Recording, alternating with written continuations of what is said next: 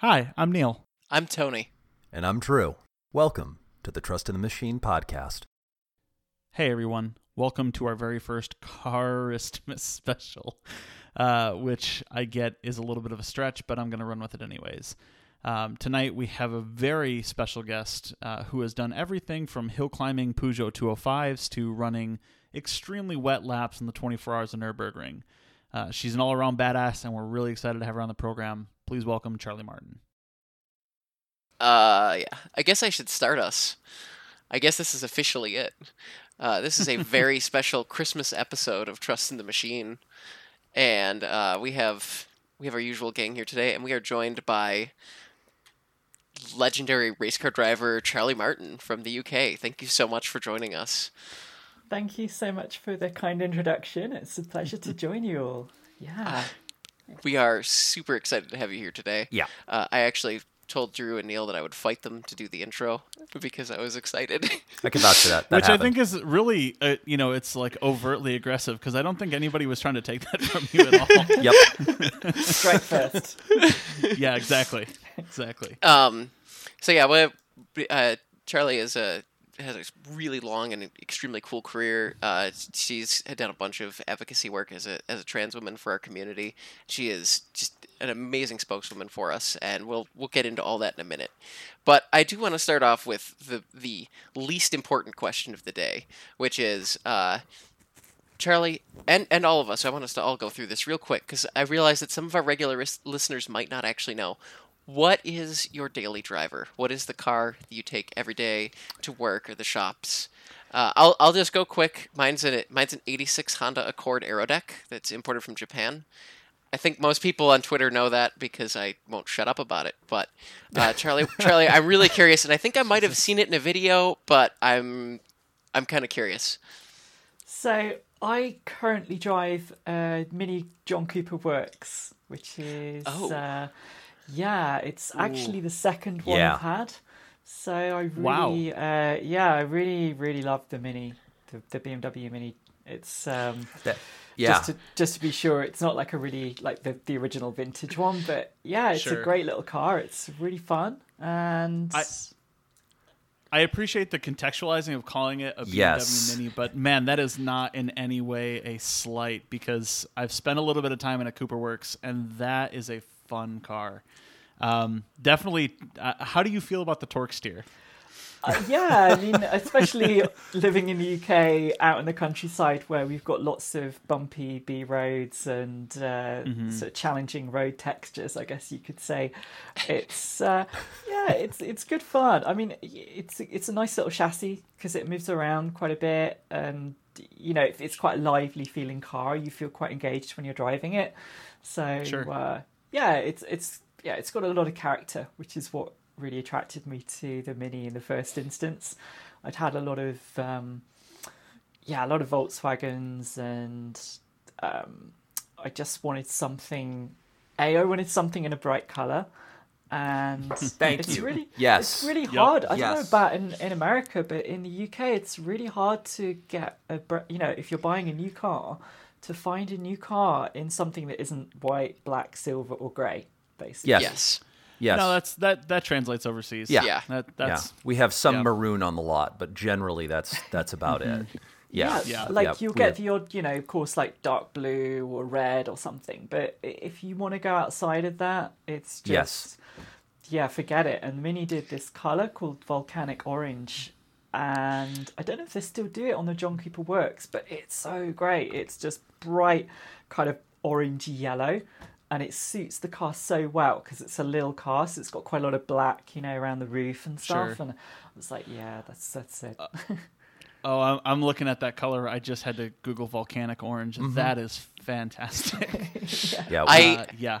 I think that's the one that I saw in the. Uh, you did a, a video with um, some some other LGBT organization recently, but you you did drive it briefly in it. And I was wondering if that was the same car you had now. So yes, it is a fantastic color. I'll have to put a link to that that video in the show notes. I, Uh. my current one is Starlight Blue because they they don't Oh. do the, the yellow anymore in the in the John Cooper works. So uh, Oh, gotcha, Yeah, okay. I was like, ah, okay. So um, yeah, because it's a lease car, so I just got it for two years. So I've got it for just just under a year left. Okay, it. cool. And so yeah, I'm already thinking about what I'm going to get next. Of course. Yeah, that. Yeah, I, I'm sure you've got a short list in your head already. Yeah. Yeah. And and there's some stuff that's UK only that we don't get in the sta- there's there's several cars you can get in Europe right now that are brand new that I would kill for. Like is this, is this all Like the Alpine and the Alpine and the Alpine. Uh, Well- The Alpine Tony, do you want to plug it, or am I am I going to bother I- Honda on this one? I, I guess wanna I'll just them? say it again. I, I've been I've been bugging Honda on every I mean on every social media platform that they have to please bring the Honda E to the United States because I really want one, and I, I think I'd be going for one of those. Uh, if I think the instant that they brought it here, I would try to get the first one they sold. I'm I'm very much a fan of this, but also if you still wanted to do like a gas car, there's the Alpine and then there's the the Yaris GRMN works, and I'm sure there's other stuff that, that Charlie's thinking about too. But Yeah. Fair. Yeah, I don't know much about the uh, the Yaris GR, but I've seen photos of it. I mean, just uh, in terms of the spec, but I've- it looks pretty awesome with like the pumped up arches and stuff. Yeah. Yep. I am I am quite the fan of the uh, the rally inspired look for it. Yep. Definitely, I think anything with pumped up wide arches just gets my vote. I had an RS4 once for about eighteen months, and it was like oh, so cool, but I had to get rid of it because it was just costing me so much money. No, that's that sounds like an RS4. Yep. Yeah. Translates. Yep. Yeah. Yep. Yep. So, that makes sense. uh, Drew, you didn't you didn't share your uh, your daily driver. Oh, it's I, I have a, a ratty three hundred dollar Miata parked outside that's had way too much work done to it. yeah. Sometimes it starts. That's come on, like deflect much. Uh, ratty three hundred dollar Miata that also just happens to make two hundred and fifty wheel horse Yeah, Nice. you know, and has like a full suspension and uh, needs you know a cage. It really needs a well, that's cage. fair. Yeah, it's it's it's very very flimsy and very very fast, which is very very dumb. But that's where I'm at. Yeah. Yeah, and how about and, you, and- Neil? What are you, what are you driving? Uh, so I feel like I've downgraded a little bit. I recently moved from the city center to uh, out in the, the suburbs a little bit, and so I went from a different flavors of BMW motorcycle. Uh, currently a, a 1250 GS, um, but now it is a road hard and put away wet. Yeah. Toyota Sequoia. there it is. So it's yeah, I, I feel like I have the most boring car out of everybody here. Um, as far as a daily goes, I mean it it works, um, but it's nice like knowing that if I like somebody runs into me, it's like well, meh. A, Yeah. a very I- real concern in there- Dallas too. Yeah. Well, it's as like I've always had a lot of care like towards any vehicle that I've owned. Like I want it to be very clean and well maintained and um, you know taken care of. And I bought this Sequoia with a friend. Like we went in on it together, uh, splitting it. So it cost me fifteen hundred bucks. And I just have to say, there is something so just religiously uh, liberating about not frankly giving a fuck about a car.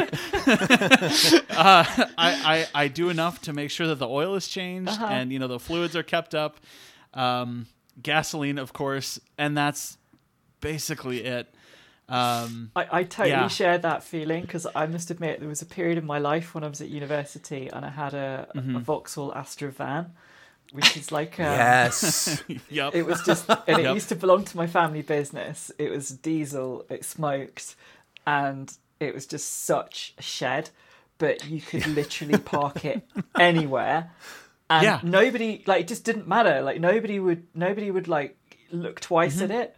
And um, I was joking with some of my old friends actually just this week about. Um, yeah, some of the things that we did in that van because it was.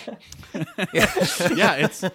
I mean, that sounds really Like- dodgy, but just like I don't know, general kind of No. teenage angst. Oh yeah, I, I I get how that that sort of the innuendo there, but I mean, no, I I th- I think for anybody again who has not had the pleasure of owning a vehicle that they just unilaterally do not care about, Yeah.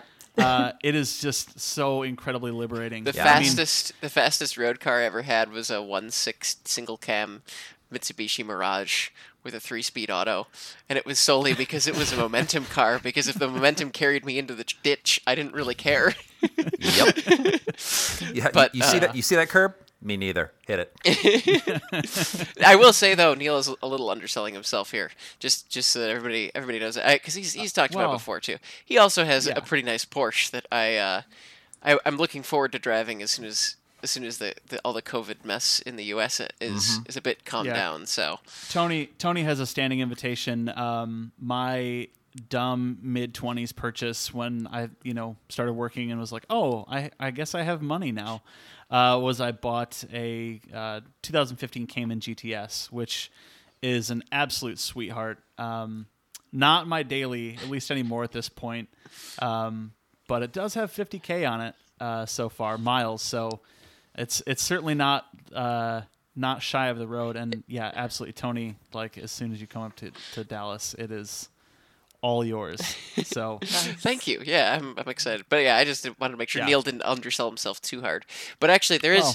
there's something I did want to to go back to really quickly. Uh, was so we were talking about the Yaris and the uh, and the the rally inspired look of it, especially with the GR one because it's kind of a homologation car and stuff. And uh, Charlie, uh, I'm pretty sure that you have some some serious thoughts about road rally or at the very least like hill climb and rally car heritage because uh, from what I've seen you're you basically started your motorsports career uh, in a very specific French car Yeah, yeah, the Peugeot 205. I loved that little. I wish I'd still got it. Actually, it was. um Yeah, it was a good. It was a good little car.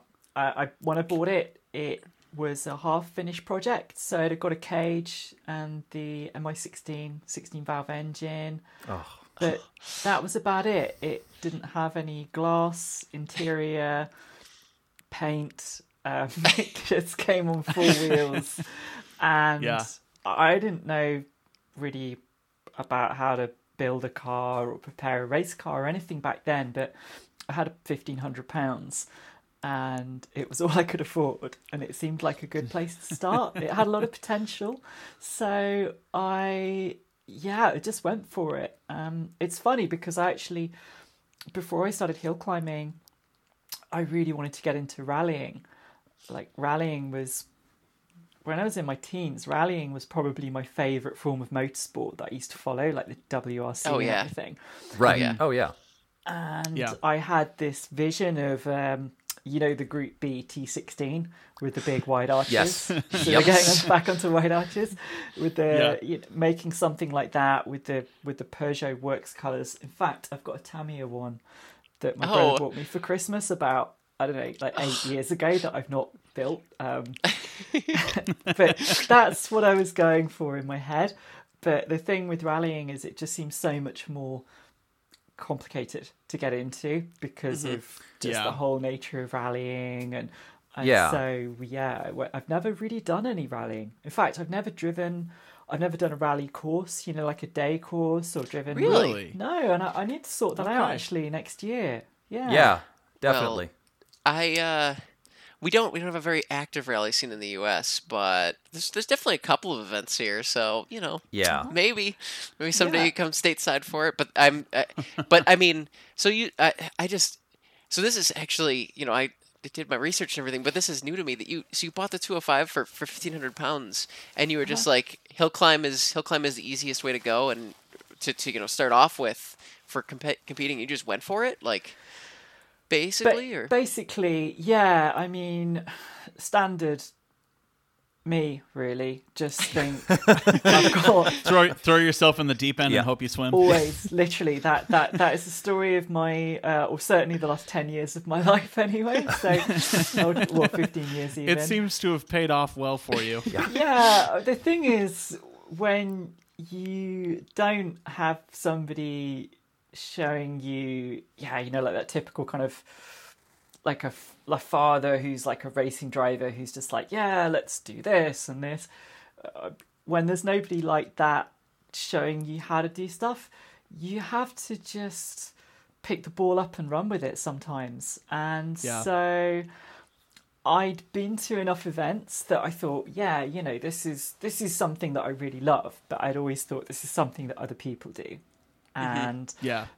then I, I saw one of my best my best friend. Um, so it's his dad that used to race when we were, I don't know, like ten years old. We'd go away with him racing at the weekend, and we'd be camping and you know right in the paddock the whole time. And I just thought, yeah, this is actually I love being in this environment, but this is something that other people do. Other people being not me, Yeah.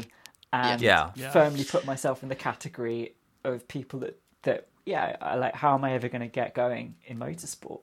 So fast mm-hmm. forward to the year I left university, and I just yeah, I'd seen my mate get started now, and he was racing with his dad, and I thought, well, yeah, you know, we we both grown up together. We mm-hmm. we're not like you know, neither of us were came from rich families or anything like that. So I just thought, yeah, there's got to be a way. If I get a job, then I can kind of make this happen. And so yeah. I bought the bought the Peugeot through his dad. He knew the guy selling it, and uh, saved up the money from a summer job. I mean, you know, fifteen hundred quid. What's that? It's like what two and a half thousand dollars, maybe. Yeah, that's Yeah. about what I paid for my first car too. it, it was like all the money in the world to me back then and Yeah. uh, and i just thought yeah i'm sure i'll just figure it out i'll just uh, learn on Yeah. the job well, I mean, and that's it's it's just so cool because it's like it feels like that's the life equivalency of doubling down. You know, it's like I'm going to throw everything I have at this one thing and just you know make or break. Like this is going to be it. Yeah. and that's It- and, and know, That's awesome. another thing was like there were quite a few people that came in the pub in my village that worked at this local like motorsport center and i Hmm. think quite a few of them were just looked at the car and looked at me and just used to joke about it and I remember, I remember going in there one day, and someone was like, "Oh, such and such said that that car's never going to get out the garage." And actually, I remember that was probably the one, thi- the one best thing Yep. was like them telling me that because I was like, "Really? Right? Okay, watch me." Yeah. like, Yeah. like Oh, I was wow. like, that made my Yeah. determination just go up tenfold. Yeah. And the, sure the, enough, the Michael Jordan, later- and I took that personally. yeah, yeah. It was like you know, a year later, I was out racing and and you know doing my first hill climb. And sure, I mean the car was not like quick out of the box, but it was it was a case of just get it get it to the track, start start somewhere, and then of course you meet mm-hmm. people. They're like, well, yeah, you probably want to sort out this first, and then look at that, and you know. And you've bought the wrong tires, and you've bought the wrong this, and why have you done that? And, I don't know. yeah, but it looks good, Yeah. right? yeah. Yeah, and So and Oh, go ahead, Oh, Tom. I was just saying we're all extremely suckers for French cars, so you know we saw that and we were like, okay, this is this is. Mm-hmm. We'll be lucky if we can get off that topic in the entire length of the episode. So uh, before I, I feel a transition coming uh, away from the 205, and so you say that you don't have it anymore. Does it still exist in the world? Like, is it out there in the wild still somewhere that it could be recaptured, or is it? did it meet an untimely end? Is what I'm trying to ask. Well, I don't know. I mean, basically, I sold it to a guy, a dealer from Ireland, um, and then I saw it about. He had it for sale for about two years nearly, Oh wow. and then yeah, and then I saw it on a website, some photos of it competing in rallying in, in Oh. Ireland. Excellent. well, I don't know. I d anything could have happened, basically. There, okay, but we we know that like this has been spotted in the wild. It may still exist. It Yes. may still exist. I'd love to think that it Yes. still is. yes, if I- Yeah, if, if anybody in the UK uh, happens to see uh, Charlie's old 205 running around out there doing rally events, please at both of us on Twitter and Yes. send us a picture. This, yeah, this needs to be preserved. I, I Yeah. mean, the thing is, uh, it's funny because I, I sometimes randomly have dreams where I still own it. And- Really? Yeah, and I and I remember, and it, generally it's like I'm back at my mum's house and it's in the, her garage, and I'm like, oh wow, I've still got the car. How come I've still got it? I don't know. I have. Well, I'm in a dream. okay, well, let's just enjoy this for now. You know, it's like, Yeah. yeah but um, Yeah. yeah. like I, I yeah i'd love to, i'd love to have it just because it's it's my mum helped me buy it as well and uh like i saved up the money quite quickly from a summer job because i only had so long to to buy it before the guy put it up for sale Yeah. and my mum lent me 400 oh, well i say lent me um yeah, like, Mum, can I borrow? so I'm going to get this back. Um, my mum gave me four hundred pounds towards it, and um, and sadly she she was ill with cancer at the time, so she never got to see me race it. So Oh. it was like, um, you know, it's like one of those kind of bittersweet things where, yeah, I mean, she really helped me start my racing career by Yeah. by Yeah. make you know giving me that money, and so yeah, I'd love to think that. Um, I don't know. It's it's a pretty cool thing that she she did really. So, That's an awesome a legacy. Yeah, yeah. Yeah. Along with all the other cool things she did for me. So. that's that's awesome. Yeah, I had I had no idea, but yes, please please send us images of it if anybody sees it. We, we do I have think a we all couple of Irish listeners, and they I think everyone understands that I have a real thing for 205 GTI. So yeah, the odds are it would have ended up if anybody saw it, it would have ended up being sent to you, even if they didn't know it was her car. yeah, yep, Yes. yep. Yes. Well, that's an that's an awesome like kickstart to your career. So I guess I guess the next question is, I mean, I you know I've looked through all of the different series you've been through, and there are literally we could spend an entire podcast talking about any single one of them. But I guess the the main thing now that I'm curious about is like, what was your point where you went from, you know, because I'm assuming that this hill climb with the 205 was a very uh, it was grassroots level stuff. Like I've seen, Yeah. it's I've conf- Yeah. we don't have hill climb really in the U.S. unfortunately, aside from like Pikes Peak, which is very pro It's level. Um, but like we don't Yeah. really have any of those lower level stuff. But we do have like uh, we have SCCA club racing and stuff. We'll have some time trials uh, through a couple of different organizations, autocross of course. Um, so like there's there's definitely a, a different levels between like that kind of amateur stuff to where you are now, which is you know pro level 24 hours of Nurburgring. So like, what was the moment when you said, "Oh, I'm going to be a race car driver"? It was probably quite some time before I got to that point, to be honest, because I I went off to do hill climb in France and Europe. I guess the first race I did over there was 2014, and I came away and I was like, "Wow, this is, you know, this is where I need to be next year." But it probably it's probably 2017. So like Really? th- yeah, probably the third year that I'd been over there competing, because I mean hill climb. Hill climb's a funny one in that the level of driving and the types of cars that people drive and the the places that they're driving them on and everything else it's incredibly skillful and the caliber of drivers you get at the top level in hill climb are certainly I'd say on par with like professional drivers. It's just mm-hmm. that in hill climb mm-hmm. typically there isn't really much sponsorship and it's difficult it's a it's a harder sport I think to get sponsorship in because it's just not so well known and it's not televised really and so on and so mm-hmm. on. So I guess because when I'd been over in France, you know, for three years, two years in the Formula Renault, the last year in the prototype, and I, and I just, I suppose, I started to think actually, yeah, I'm, I'm not bad at this. I'm kind of, you know, all right. So you're sitting in a prototype uh, hill climb vehicle, thinking, "Yeah, I think I'm I'm pretty okay at race." yeah, yeah, like bombing I down a like French that. I like that organic Yeah. sort of realization.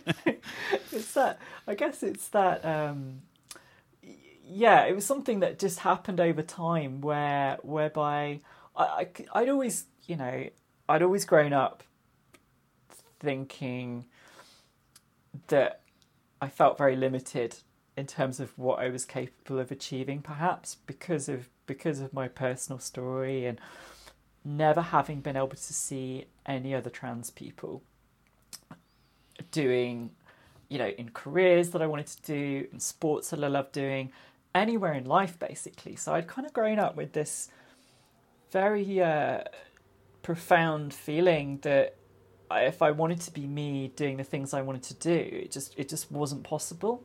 And so that that feeling of limitation really ran very deep inside me, and I think it took something like actually finding yourself in that situation where you suddenly look around and go, you look at the other people that you're with and you're racing with and what you're doing, and you go, oh, actually, I'm kind of doing something at a level that I never thought I would be able to do.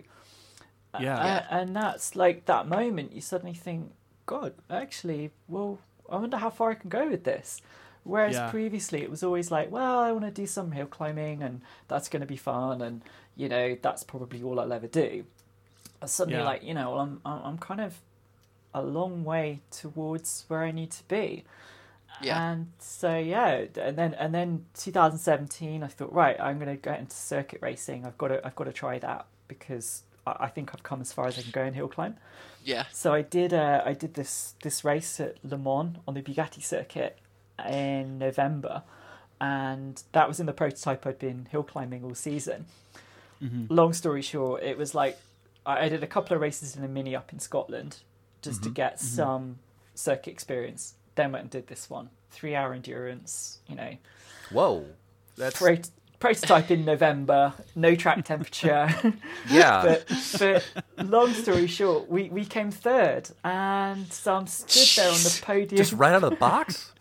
Yeah, I mean, I had a good, I had a good, I had a good, good teammate, but like, you know, Yeah. even so, and um, I'm stood there on the podium at Le Mans. I mean, I'm already I walk into Le Mans, you know, just generally to the race, you know, to practice and stuff, and I've got my kit bag over my shoulder, and I'm and I'm there thinking, geez, the last time I was here was 2002, when Bentley, the year Bentley won.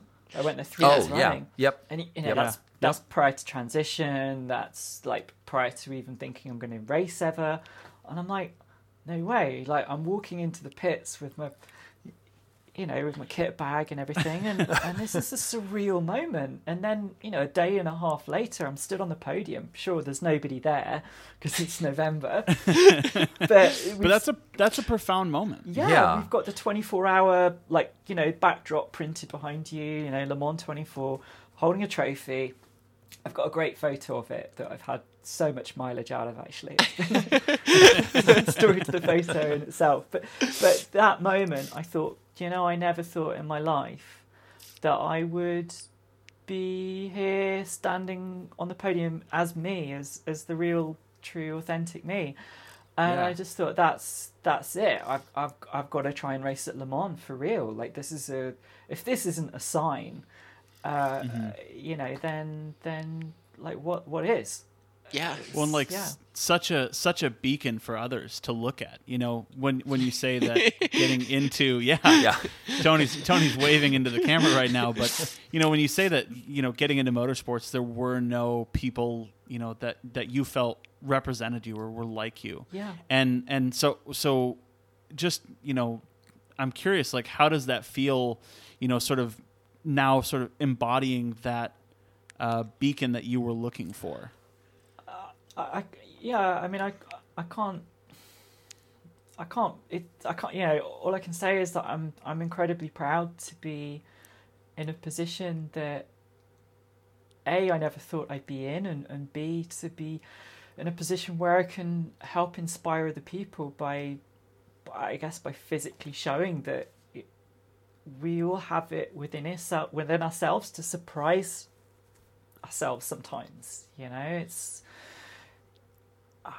I think you said it yourself. You you can't. You often feel like you can't be what you can't see, and and I mm. know how how limiting that feels firsthand. So Yeah. to to actually go out there and prove myself wrong and change my own perception of of what's possible in life, what's achievable. Sure, I've had to work incredibly hard, and it, it's been tough at times. You know, I've had setbacks. I've had a lot of moments when I've I've thought, oh yeah, okay, this is the end of the road, but but you just keep going and you keep pushing yourself. And I think when you have those moments, you feel like you look at the other times when you did something that didn't feel possible, like like getting on that podium that time.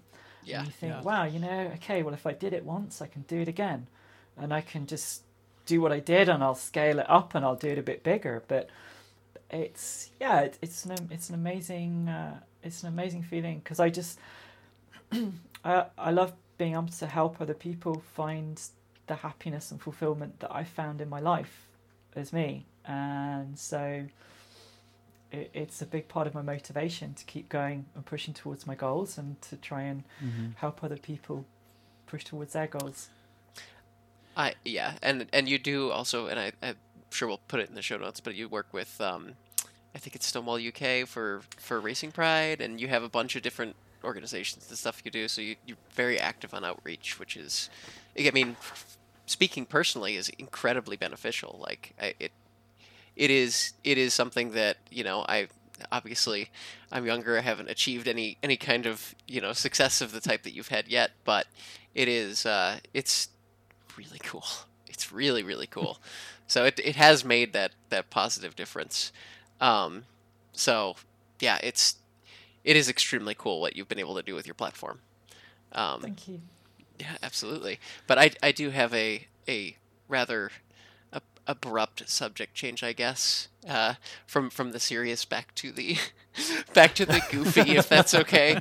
Because I I uh, I know one of the things that you competed in after this period where you you know um, first did your circuit racing was uh, the Ginetta. I think Drew, you know about this because you were sending me links to ones for sale last night. Yep. So yeah, it was. was uh, do you want to? Yep. Do you want to? Which one did yeah, you so, find specifically? uh, I think I found a couple of GT5s. I think there was a G4. Basically, all of them. All so uh, Ginetta for the for the listeners that don't know if and and please Charlie step in if if I'm, I'm wrong here, but they're a very like storied mark. Like they go back decades um, in racing. Used to be, I think they rebodied minis at some point in time. Um, there's a certain user that we, or a listener that we have in France that will correct me on that. I am certain. Sorry, Ali. Um, but they, they currently put together um, like kind of spec series, which, if I'm not mistaken, is like super competitive. They're like a, it's like an even more hardcore Lotus, I guess is how I would describe it. Let me know if I like is that does that characterize that fairly? Because everything I've seen for sale, it looks awesome, and I want I, one. I think so. I mean, Ginetta are very, very, you know, as you say, I mean, they have a history that goes back a long, long time, and then the, the company um, had a, had a big resurgence with Lawrence Tom, Tomlinson, who who basically, uh, you know, created the Ginetta that we all know today with with the likes of the G40, the GT5, and uh, I mean, one of few companies who have. Uh, the, you know the entry level, the junior car, which is the so the G40 is like uh, th- there's different versions of it. So the junior is a series that I think you can race up to the age of 16 or maybe 17. Whoa. And then Jeez, the GT5 wow. is like the full fat version with a sequential gearbox and slick tires. So, you know, they they build that. They have the um, the GT4 car, which runs in Super Cup. Yes. And then that I think there's a GT3 version of that car, and then they they had the the LMP3 car, which was maybe the G57. I can't, so I'm getting caught up on their terminology, but then they yeah. they, and they ran the LMP1 car at, at WEC. So so they have know, literally quite, the whole. If I'm yeah. 14 or if I'm Tom Kristensen, there is the entire menu available to me. Exactly, you know, and so how cool. many manufacturers offer that that sort right. of you know breadth of, of cars. So yeah, uh, yeah. I mean they they've done incredible things for club racing in the UK, and the like you said the the whole kind of G40 uh, package, whether you're in a junior or the GT5 or the the I think it's called it was GRDC. It's something else now. Um, it, it, yeah, incredibly competitive, really and, close racing. And you you drove rubbing. the GT5, right? I drove you... the GT5. Yeah. Okay. And and was that was that a was that an intermediary step then for you going to what you've accomplished this year? Was that like one of the one of the f- I, I guess I'm trying to figure out where that slots into the whole career path you've had because I mean it's you've had accomplished so much in the span of three years that you know making I, up for lost time. Yeah. yeah. Efficiently, efficiently, yes. Uh, yeah, it would. I mean, the thing is, when I when I got out of the prototype that I raced in hill climb, the Norma M20 FC was like, yeah, it was a, a remarkable car, and I really wanted to drive one of them on circuit, but I couldn't muster the budget to do that. I, I wanted to go racing V to V, and um, so I was looking at the options available, and GT5, yeah, just everything pointed pointed to it. Really, everybody was saying to me, "Yeah, go go to GT5." Gotcha. And so then I went from that last year to Le Mans Cup in P3, which was like quite a big jump. That's a hop. That's a hop. Considerable, yes. Yeah. yeah. Um, but the, the the logic behind with that was that I'd, you know, I'd driven high downforce prototype cars. I'd gone and got some circuit experience and, and learned some racecraft. So I just felt like I was kind of Put it combining together. those two. Yeah. Yeah. Um, and then what actually then ended up this year coming into BMW M240i Cup racing car on the Nordschleife, actually the what I'd done in Ginetta was really, really fantastic groundwork because the BMW doesn't have any real downforce. It has a rear wing for a bit of high speed stability, but but fundamentally mm. it's it's all mechanical grip. And in terms of the characteristics of how you drive the car, it's very similar to the GT5. Oh. So I was like, oh, okay, this kind of you know it makes sense, and, and it really it really helped me. So I think yeah, there's a good, it was a really good uh, grounding that I got in terms of just learning how to drive a GT car, and I, it's one of the things with the GT5. It's not when I looked at it on paper, I was like, well, it's about 760 kilos. I think it's got like I don't know 160, 150 brakes. So Yeah. of think it's Yeah. not like masses. You know, when you're getting out of a, a prototype with a I don't know 270 brake, like more downforce than you can shake a stick at, 500 something kilos. you Oh my God. Oh, this is this is going to be really easy. But Yeah. then actually, when you're driving it, it's like. To, to get that last 10% out of the car, you basically feel like you're going to have a crash at every single corner. and the thing is just like on the limit. And it's great Yeah. fun, but it's really hard to, to get, you know, to get to drive it really quickly.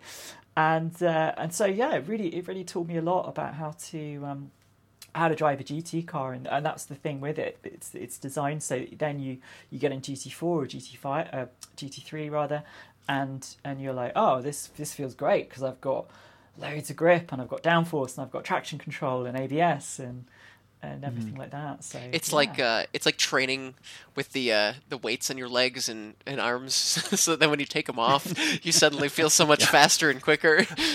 yeah, Do, yeah, doing the, the Rocky montage. definitely. Everybody needs a montage too, right?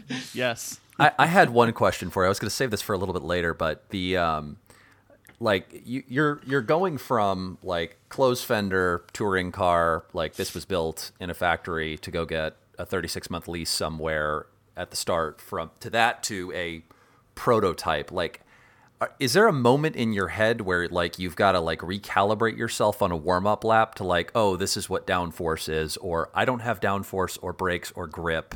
I'm in a touring car. Like, how do you orient yourself just in your head to go between those things? Because I feel like that's just such a it's a completely different experience. Yeah, you're right. It, it's it's difficult because I mean, I mean that's it. Uh, GT5, then high downforce car with the with the Norma, then then back to no downforce car in the BMW, and then to Praga. So it's, Yeah. it's literally this, this yeah. It's uh, uh, for example when I first got in the Praga, uh, it's because I've experienced what really high downforce is like and you the first time you get to feel that you do have to push through that comfort zone where your brain's telling you okay that's that's that's got to be about all this car's got because you know physics and g-force and everything tells me that that mechanical grip is is kind of running out and sure enough the the car starts to feel quite sketchy but you have to push through that and then everything suddenly feels better and it's weird it's it's like yeah until you've experienced it, it it's it's difficult to because you don't you know you- you're just a bit like yeah i know in theory Yeah. but but um because I, can't even wrap my brain around you know the the step up between you know the cars that I think us uh, normal folk are used to in terms of how much lateral G's you know feels comfortable and feels normal and then yeah as you as you progress to cars with you know more mechanical grip or more downforce and you're able to push that lateral G number up and up uh, how disconcerting that feeling has to be you know Yeah, it, it, it is disconcerting at, at first. to say the least, I'm sure. Just Yeah, a step into the darkness. Yeah, Mm-hmm. you do. You do have to edge up to it a bit, and um, I, I suppose it helps when you, you know, when you're driving regularly and consistently on circuits, because ultimately, if you're, you know, you just get into a good rhythm, and then you're like, well, I'm, you know, you've got your braking points and your turning points, and you can you can repeat everything consistently, and and you can just start to edge things forwards. And if you're not if if you perhaps aren't so used to driving on a circuit, it, it's harder to to do that because you feel like you're taking leaps, bigger Yeah. leaps, and Yeah. yeah. It, but I, I guess you just yeah, like looking at onboard as well. I mean, it's it's great to be able to just put something up on YouTube and you can think, oh, okay, uh, if you can find some something in that car or, or just a particular car and get ideas, or uh, for Yeah. example, with the with the Praga when I drove it at Donington recently, um, my teammate for next year wasn't there, but I was you know sort of trying to get an idea of him whether you could go through Craner's flat and things like that, and it's you know what we typically have is data and telemetry, and you can look at that and say, oh well, I know I can break, yeah, like way further there, or way later, or whatever, and um, Sure. so telemetry really helps with stuff like that. But yeah, sometimes you. You I- just have to use your gut instincts I as will- well and a bit of bravery. I will say too, uh, thank you for putting your um, onboards on YouTube because I like to watch them. they are. Yes. I've been. Ah. I actually have been watching uh, Hill Climb for years and years. Actually, like pre pre transition, pre learning about you. I think pre even you doing circuit racing and stuff. So it's been a huge favorite of mine for ages. So I may have stumbled across your videos before before any of any of uh, any of your your future racing career, you know, my, my fancy podcasting career was uh, was on the table. But um, but yeah, it's it's incredibly cool to watch that and see the difference between you know uh, you know doing a, a an open wheel lap versus the prototype lap versus the you know the the more traditional, at least street chassis cars. But it it's it's really entertaining. Well, I'm sure we'll put links somewhere. But actually, that that does bring us, I think, to another thing that I know Drew wanted to ask this too. But so just as a, a refresher for everybody listening, um, Charlie competed in the 24 Hours of the Nurburgring this year. Uh, Yeah. in the in the Yeah. in the M240, it's a 240i with uh, Adrenalin Motorsports, and I believe fourth in class, correct? Yeah. And, and uh, first time out. And yeah, how the heck do you do that? Let's say we're we're talking about like you know having telemetry and data to let you know like when your brake zones are, and then you know putting this in the context of the Nurburgring, Yes. which is just a grueling track. yeah, and also uh, I'm pretty sure that it it poured like crazy for most of the race this year, right? Yeah, um, and we hadn't really had a wet race all season prior to that. So Oh, it was kind okay. of like I'd Yeah. done th- I'd done three wet laps, which were in quali, uh, and that was like, at one race before. So I was like, uh, yeah, it's gonna be wet. Okay, all right. But the, I mean, the car was actually quite good in the wet. Uh, it gives it's quite progressive, and so I- I mean, yeah, like like Neil was saying as well. I mean, one of the things with the Nordschleife is that it's it's very it's very difficult to use telemetry on there because I mean you can, but Mm-hmm. you you rarely get a clean lap and because of just the length of the circuit and everything that happens on a lap typically from from one lap to another you don't have marker boards coming into corners and things like that breaking points a lot of it a lot of it's just uh, just subjective really. So you just, you just especially in the wet because Yeah. it it changes like the grip levels can just change from lap to lap. So you come to one corner a lap later and uh, and it's you know it's got more grip or less grip. And and so you really just have to be on top of your game. Like i mean you do whenever you race but there you you can't you can't switch off for a moment because um yeah it's just one little thing and i mean like Yeah. I had, I had quite a few moments driving, but it's just that I guess it's just when you're trying to push and yeah. I mean, I remember going into the carousel and coming like kind of going you drop down into it and then I just basically popped Mhm. straight out the other side and I was just like, Yeah. going straight for the railings. It's just like no. Yeah. so so in the 24 hour Nurburgring, the circuit is that's the like 25 ish kilometer Correct. uh, orientate or configuration. So, you know, like how it's not like a short track that I think you know you can memorize pretty quickly and you know where everything is. You know, how much training did you have actually on the circuit prior to going into this race? Because trying to, you know, figure it out uh, before going into your you know however many hour stretch for the race, like I, I just can't even imagine the mental workload that goes into trying to just internalize it and then apply it. Yeah. Okay. So I mean, because I I did, I was racing in the Nurburgring endurance series this Mhm. season, so we Mhm. had we had five races prior to the to the twenty four hour race, so Mhm. that that was.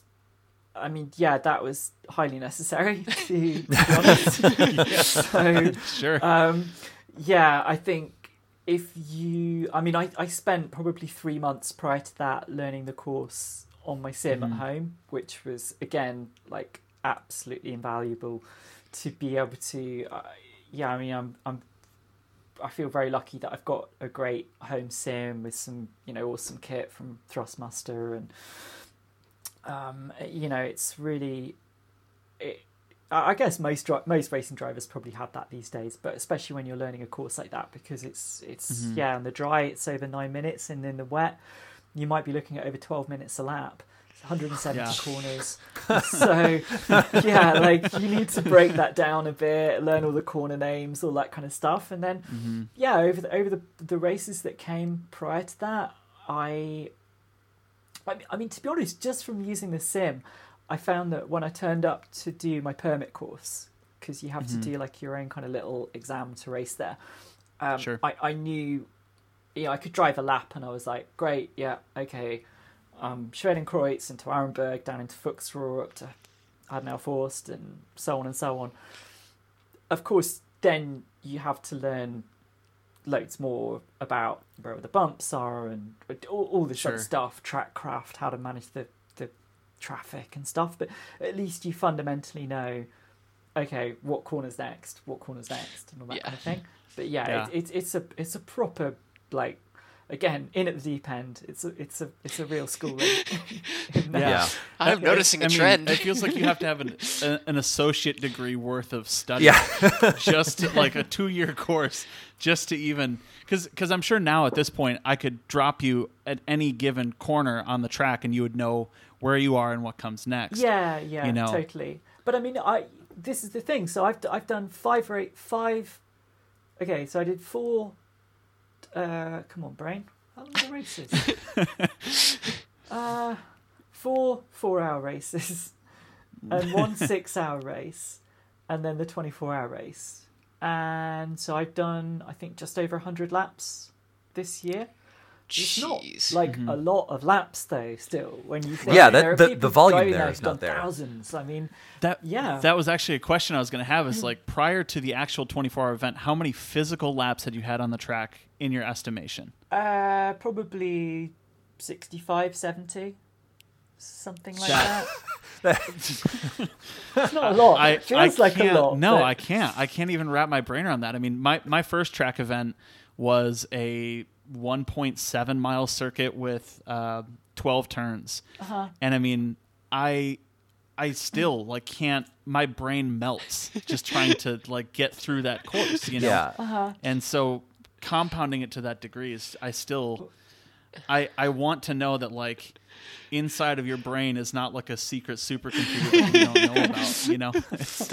I, I've definitely traded other parts of my brain to be able to do this. Yeah. I think. So, you know, I mean, I like, don't ask me to do maths or any kind of Yeah. mental arithmetic. like like So- during that 3 month where you're like simming at home trying to figure out the track like I, I, I just have this vision of you like getting out of the sim and then trying to interact with normal people and speaking in a totally different language. You know, it's like, hey Charlie, what do you want for dinner? Well, after you come out of turn seventeen, I need to like you know be Yeah. easy on the brakes. Like, how how do you how do you like remove yourself from that universe and then like you know talk with normal people? Uh, I think I try to. I suppose that's the thing because people, people who don't, like people that I, you know, friends that I socialize with and stuff. Yeah, it's just like what you do. I'm just, just living, eat, sleeping, and breathing the Nür- Nurburgring at the moment. You know, on the Nordschleife. Whenever I've got an hour, Yeah. just jump on the sim, and um, yeah, you just someone's like looking at you like what what. what? I thought, oh, sorry. I was just thinking, trying to remember if you can run the curb, the exit curb at Brünnchen. So, yeah, you do. Yeah. Um, you do definitely have to just immerse yourself in it completely. Um, I, yeah, I, I mean it's funny because this time last year I was talking to a guy when I was weighing up the season, and a guy who'd raced there quite a lot and done yeah multiple twenty four hour races. He said, "So what? What? What are you going to do?" I said, "Yeah, do the full season, twenty four hours, the lot."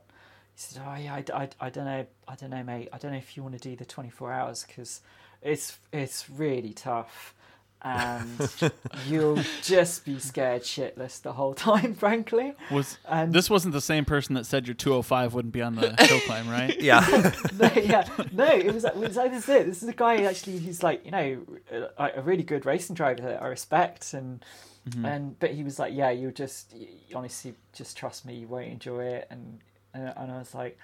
Ah, yeah, okay. and, then, and then a few other people said that, and I was like, "Oh no, I'm gonna do it. yeah. yeah. Sure, it can't be that bad." so, Yeah. yeah. So I Because guess I just said I don't know when I'm going to be back there as well. So it's like you know, that makes Yeah. sense. when in I- Rome. The, the thing that I'm Yeah. curious about too is like, um, you know, I, I'm pretty sure that you you ended up finishing your stint uh, with the, with the team this year. I'm if I remember correctly, it was a while ago, and it's a little hard to figure out the ordering. But I think you finished the the race out, correct? Yes, yes, Yeah. I did the start and I did the restart and I did the finish. Which is incredible. Um, Yeah. and like you you were incredibly successful for your first time out, and you know it was it, it definitely it definitely proves you, you can do you know 24 hour endurance racing beyond a shadow of a doubt. So like, did you have fun with it? Like, what was the end result? I, Yeah. yeah. I mean, it was uh, it, it was strange this year because we, of course, we didn't have any fans, Yes. and one of the huge attractions at that race is that ordinarily you'd have over two hundred thousand people, and out of all the race fans, the you know the people that go to the Nordschleife for that race have uh, a reputation that precedes Yeah, them Yep. as uh, 24 hour party people. And Yes. so Yep. I've never experienced that because I've not been there before. I've been to Le Mans three times. Um, so I've seen a 24 hour race with lots of people. I think Le Mans normally like 260,000. So, yeah, you know, you're, you're in the same ballpark. But yeah, so that side of it felt a little bit strange, but equally to me, it was all new. So mm-hmm. I was like, mm-hmm. you know, a lot of the people I was racing with were like, oh, I don't know if I'm going to do it this year. And, you know, a bit flat. And it was a bit weird, even like when we finished, because there was no party or anything. It was mm-hmm. just everybody kind of packed up and was like, yep, see you then. Yep. Just raced 24 But- hours in the but- Nurburgring. but- I gotta go. yeah, you know, you do feel a bit like that. But I mean, equally, I was yeah, I was on a massive high. I, I think to to be to be one step away from the podium in your first race there was yeah. I Yeah. mean, sure, yeah, I wanted to be third or or higher, but I mean. It was still it was a, a really really solid finish, Yeah. and uh, and I just yeah, you know, I love the people that I've raced with, all the guys and girls at Adrenalin Motorsport, and my teammates this year, Lutz, David, and, and Jens, who joined us for that race as well. It was just, just a really, just one of those feelings that you want to capture in a bottle and, and kind of put on a shelf, really, because it's, yeah, you know, sometimes you, you put everything into something and and when it when it goes the way you hoped it's it's it's all mm-hmm. you can ask for really Yeah. Yeah. well, I mean, so cool. yeah, it was. I, I obviously I, di- I didn't stay up to watch the whole thing, but I tuned in quite a few times and was like, "That this is this is incredibly cool." Like, because it's you know, it is it is the, just the most intense race I could imagine, and like spectating is a dream of mine, so I couldn't imagine actually running it. So I'm glad you had fun with it, despite what people warned you. Yeah. and I'm glad it went I- so Yeah. well. Yeah, I want to. I mean, I want to go back and do it. Like, I, I'd love to go do it every year if I could. I, I, I, uh, I definitely, you know, I need to experience what that's like with all the people. Yeah. because it was so. What- I mean, this is the thing. Normally, we do it in May, so we'd have something like six hours, six and a bit hours of darkness. Because we did it in late September, we had Oh. twelve hours of darkness this year. Oh, So like wow. double double the darkness. Then we had because there was no spectators. You've normally got all this like, I mean, literally they build. It's like something out of I don't know, um, like Robin Hood. They build all these kind of little, you know, crazy party structures with fireworks and bonfires that are all around the track. So you get all this diffused light, which which just wasn't there this year. It was like driving into an abyss. It was so oh my dark. god. And That's Yeah. wild. yeah, it's it's really. Um, but I guess I said to a lot of people, you know, it's if that's what if that's what if you've done it before and then you're like, oh man, it's going to be like double difficult this year. But if you ignorance is bliss, Yeah. you know, if that's if that's Yeah. all you know, you're just like, well, yeah, Well, and if you if you did it this year, then it'll only get easier from here somehow because you'll have Yeah. more daylight Yeah. and fans, and you won't hopefully have rain for I don't know twenty hours and all of that. Yeah. So I guess now now so I mean obviously you want to go back to twenty four hours Nurburgring, and I know that we've actually.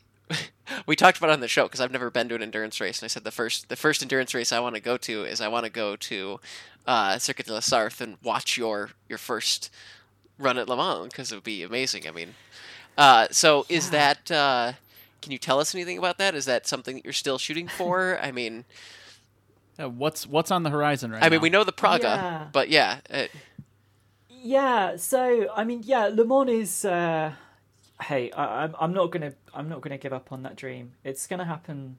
I'm sure it's gonna happen, and I I can't uh, right now sort of say, you know, yeah, this year, this car, this team, this sort of thing. Mhm. But I mean, it's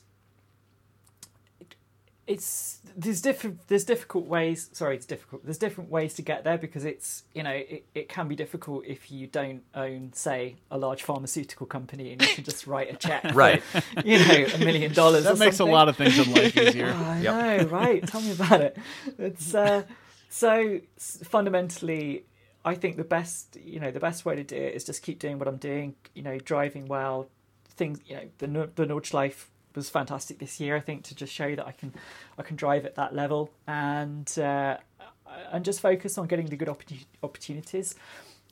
As you say, racing with Praga next year is is an amazing opportunity to be back in a prototype that's yeah incredibly fast. I mean it's it's on par with P3 and GT3 cars in terms of pace, and so I think that's you know that's a, as good an opportunity that that you can you can have really to go out there and show sh- show your level, show your performance. I'm I'm really really grateful to Praga for you know for for opening the door to me Yeah. to race with them next year because uh, it's, yeah, it really is really is a, an amazing car to drive. And to be honest, I've not really had a chance to properly push it yet. I mean, the last time I drove it at Donington, uh, I, I you know started to get a bit a bit more speed up, but we you know it was a limited amount of laps and um, yeah, it just I just came away from that day just thinking, wow, you know, I'm just I'm so excited about 2021. So I think I think it's just a case of for the time being, keep doing what I'm doing and keep uh, you know keep getting the message out there, keep getting the exposure, and and you know who knows who knows maybe nothing planned for next year, but maybe uh, maybe the year after. We have Oh. to see. well, I can I can assure you that the minute that this podcast has uh, Joe Rogan, uh, Spotify sponsorship levels of reach will be will be calling you to put some trust in the machine stickers on your car. Yeah. but but uh, yeah, for now, for now, not quite yet. But we'll- we'll maybe who knows? Maybe maybe 2021 will be 2022. 2021, 2022 might be the year for all of Yep. us. Yeah, Yes. totally, totally. You got to. I mean, that's it. You just got to keep going at what you what you want to do and what you love doing. And and, I- and I, I'm a big believer in in positivity and and manifesting the things in your life that you focus on. And I've I've been focused on this dream for so long, and I, I genuinely feel like even despite the year that we've had this year, which has been like incredibly mm-hmm. challenging on so many levels for so many people, mm-hmm. there's been some you know really amazing things that have happened. And even just in the last few months there's you know people i'm talking to and conversations that are happening and uh, and the momentum right now just feels feels amazing so i, I think i think things are, are really moving in a great direction for next year and beyond that's that's awesome. That's fantastic. Yeah, we are we are all. I think I can speak for all of us when I say we are very excited to see what comes next, and uh, Yep. we'll continue rooting for you. But I think we're at the part now where we should do the the, the couple of rapid questions at the end. Oh, definitely. To, to round everything Yeah. out, I think it's I think it's about time for that. So I, we have just a couple of things here. Um, the one thing is, you know, you mentioned your sim rig, and I've watched, you know, a couple of your streams. I know you've got a Twitch channel, and you're you're quite active on there and on Twitter and stuff with talking about sim racing and stuff. Um, what uh, what do you think the merger of you know racing and esports is going to be in the future? Like, is there is there a uh, is there a general way you'd like to be involved with it, or is it just sort of like a fun fun thing that you think will die out after after pande- the pandemic has, has chilled out a bit, or what's what's your take on it?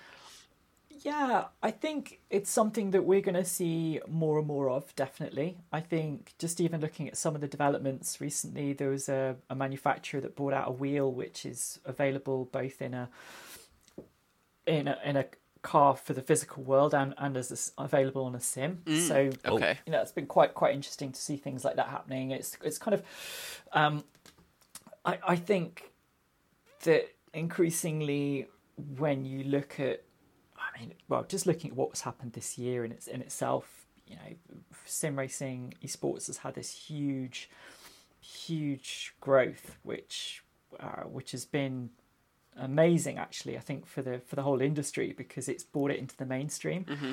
and yeah, you know, pretty much every big series that I can think of in Europe now has some big esports element to it. And we've seen drivers, you know, now I know Gran Turismo did it quite a long, well, quite a long time ago now, actually, when the, the GT Academy and Jann Mardenborough, Yeah. he's still racing with Nissan as a works driver Yes. but but you know we've seen um, people like James Baldwin uh, this year, you know, racing in British GT and a McLaren with Jenson Button. So it's I think that showing that that wasn't just like a one-off. That's something that is continually happening, and we're going to see more and more of.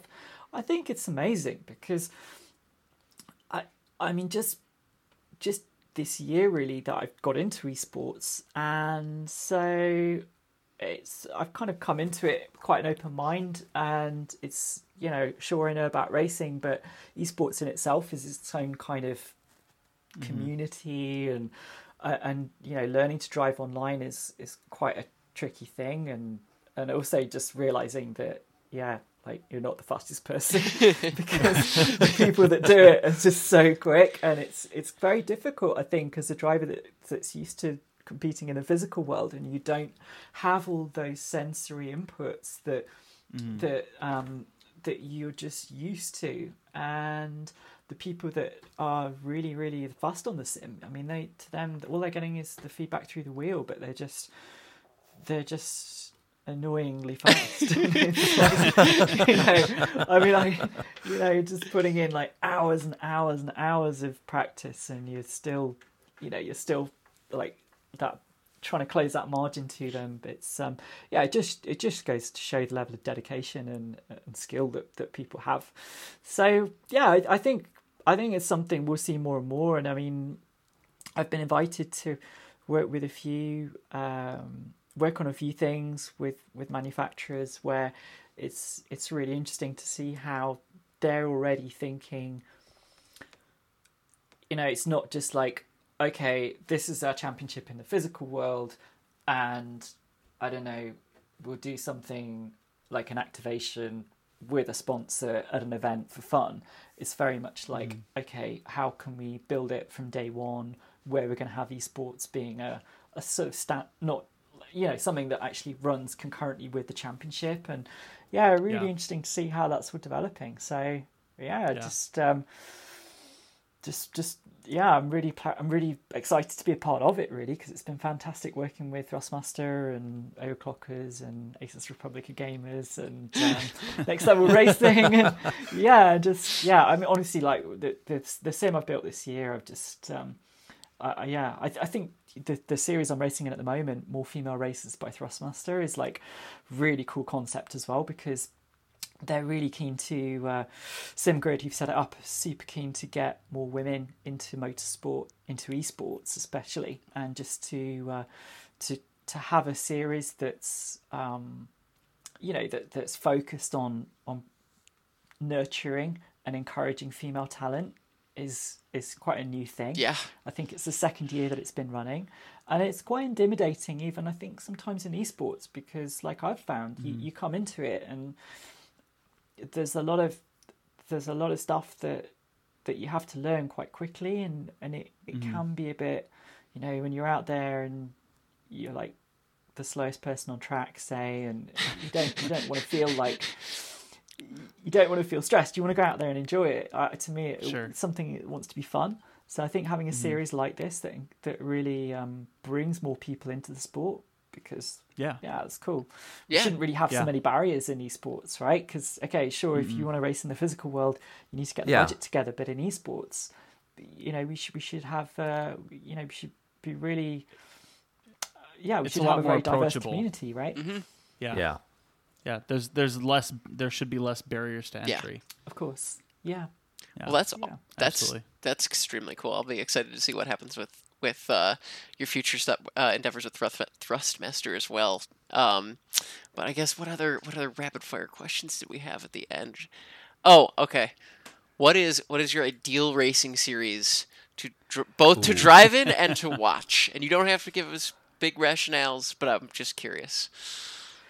If you say NASCAR, I'm gonna just like I don't know how many. I will be so excited. I will be so excited. I'm calling Joe Gibbs. We're gonna make this happen. I'd, I'd love to come and see a NASCAR race. I'll be honest, because Days of Thunder is one of my favorite films. yes. And, uh, yes. Days of Thunder and Top Gun are two of my favorite films, right? I mean, child yes. of the 80s, so. it will not disappoint. I am not a big NASCAR fan, but my first event blew me away. You it's will not party. be disappointed. Oh, it's yep. just like got to be the noise of all those cars in a big bowl must just be wild, it, and all the people and. Yeah. Yeah, yeah. the, the yeah. first the first race I ever actually went to was a road course at Mid Ohio, a NASCAR race, and it was um, yeah, it's an event. I don't think it's. I mean, there's, there's. I've seen lots of other kinds of motorsports since then, but it's definitely not something you can replicate. It is. It is the Sorry, world. I didn't. I didn't. Yeah. yeah. I didn't mean to derail this question right off the gate with NASCAR. Yeah, um, I think. I mean, if any series to race in, I'd love to. I'd love to compete in the World Endurance Championship because, yes. I, you know, I mean, that's like the the top echelon of of endurance racing and to go in a series that goes all over the world would be would be super cool. Um, I'd love to come and do some racing in IMSA. To be honest, oh. I, have not been to America very many, very many times, but um, I uh, I was in LA this time last year, and um, I, yeah, I made quite a few friends in America and stuff, and you know, tried to follow IMSA a bit and uh, watch all the big races like Daytona and um, yeah, I just that would be that would be a cool thing. I think definitely. Nice. In terms of a series I watch, um, I I mean I'm I've kind of I don't really apart from Formula One. Uh, I don't tend to follow any particular series in a huge amount of depth, just because I seem to struggle for time. But uh, yep. I, yeah, I try and watch. I try and watch things like yeah, European Le Mans series, WEC, um, IMSA, um, yeah, uh, occasionally, I mean, things like t- British touring car are great to watch because it's very close racing. Yes. But, Yeah. uh, Bumper to bumper, Rubbins racing. Yeah, exactly. I mean, that's that's what people want to see, right? So something like that. Yeah, yeah. I'm just trying to think. And, and hill climbing. You know, I still love watching lots of hill climb videos on YouTube. So um, yeah, The- Yeah. Yeah. Crazy builds that show up at Hill Climb are I'd love to go back. boggle the mind. I, I'd love Yeah. to go back and do some more hill climbing. Like to be honest, Pikes Peak is something that because I came over to Pikes Peak in 2017. Okay. Um, it's a it's a long story that I won't get into now, but um, yeah, it's a long story. I was I was supposedly meant to be driving there, and then I wasn't. Oh. But, uh, Yeah. yeah, it involves a a, a, a con man. oh no. anyway, Oh no. yeah, but but you know, long and short of it was that I did come and see Pikes Peak and got to see how it all runs, and uh, yeah, I, I want to do that someday. Yeah, that's that is extremely cool. We have I have a couple of friends um, from also other continents who want to come to the U.S. to do Pikes Peak at different levels of motorsport, actually. But they it, it seems to be for a, it's so strange because for a country that has no hill climb events like at all, uh, that Pikes Peak is almost like the most famous one in the world. I think. I mean, it's yeah. pretty pretty global tier. But um, yeah, that'd be cool if you come to Pikes Peak. Uh, that would be amazing. But um, Yeah. Yeah. yeah, unfortunately, I do think that uh, we we're gonna run short on time. So I guess are there any other things you'd like to say to uh, our audience while you while you have uh, the podcast listeners? Uh, I guess I'd probably just say, um, yeah, to anyone who's listening who follows my story, just to, yeah, just to always be true to yourself and to do the things that you love doing and just just because perhaps you don't see someone out there doing the things that looks like you doesn't mean you can't be the person that proves everybody wrong and goes out there and, and does it and owns that space because I think that's how I felt for a long time when I was growing up. And sometimes you just need to be the first. So yeah believe in yourself be awesome and yeah knock it out of the park I, That's awesome. I think you've definitely lived by that. Looking looking at that career from from a uh, gutted Peugeot to uh, racing in Praga and, and 24 hours Le Mans or 24 hours of uh, Nurburgring and and Le Mans hopefully next. So, um, yeah, I mean, thank you so much for your time and for for chatting with thank us. you. Absolutely. this has been It- great. yeah, this is a fun episode. Please, if you ever want to talk to us again about future plans or tell us about your the Pikes Peak con man or you know French cars, I think we're pretty down for it. I, I, I would love Yeah. to I definitely have to tell you that story sometime because it is quite funny and, uh, Absolutely. yeah we're we're very much looking forward to it. we're gonna set the uh, set it up for uh, yeah part two really haven't I? So it would be cool. Perfect. no it's been really fun to be on the show guys. Thank you so much for having me on. And yeah if anyone listening wants to follow me just go uh, at go charlie m. That's my Twitter and Instagram and and, stuff. yeah, and we'll have her uh, we'll have her YouTube in our show notes, and you can check out you know all the the new rides she's got and all of, all more details on her story and everything. So, thank you, thank you again so much. Yes, thank you.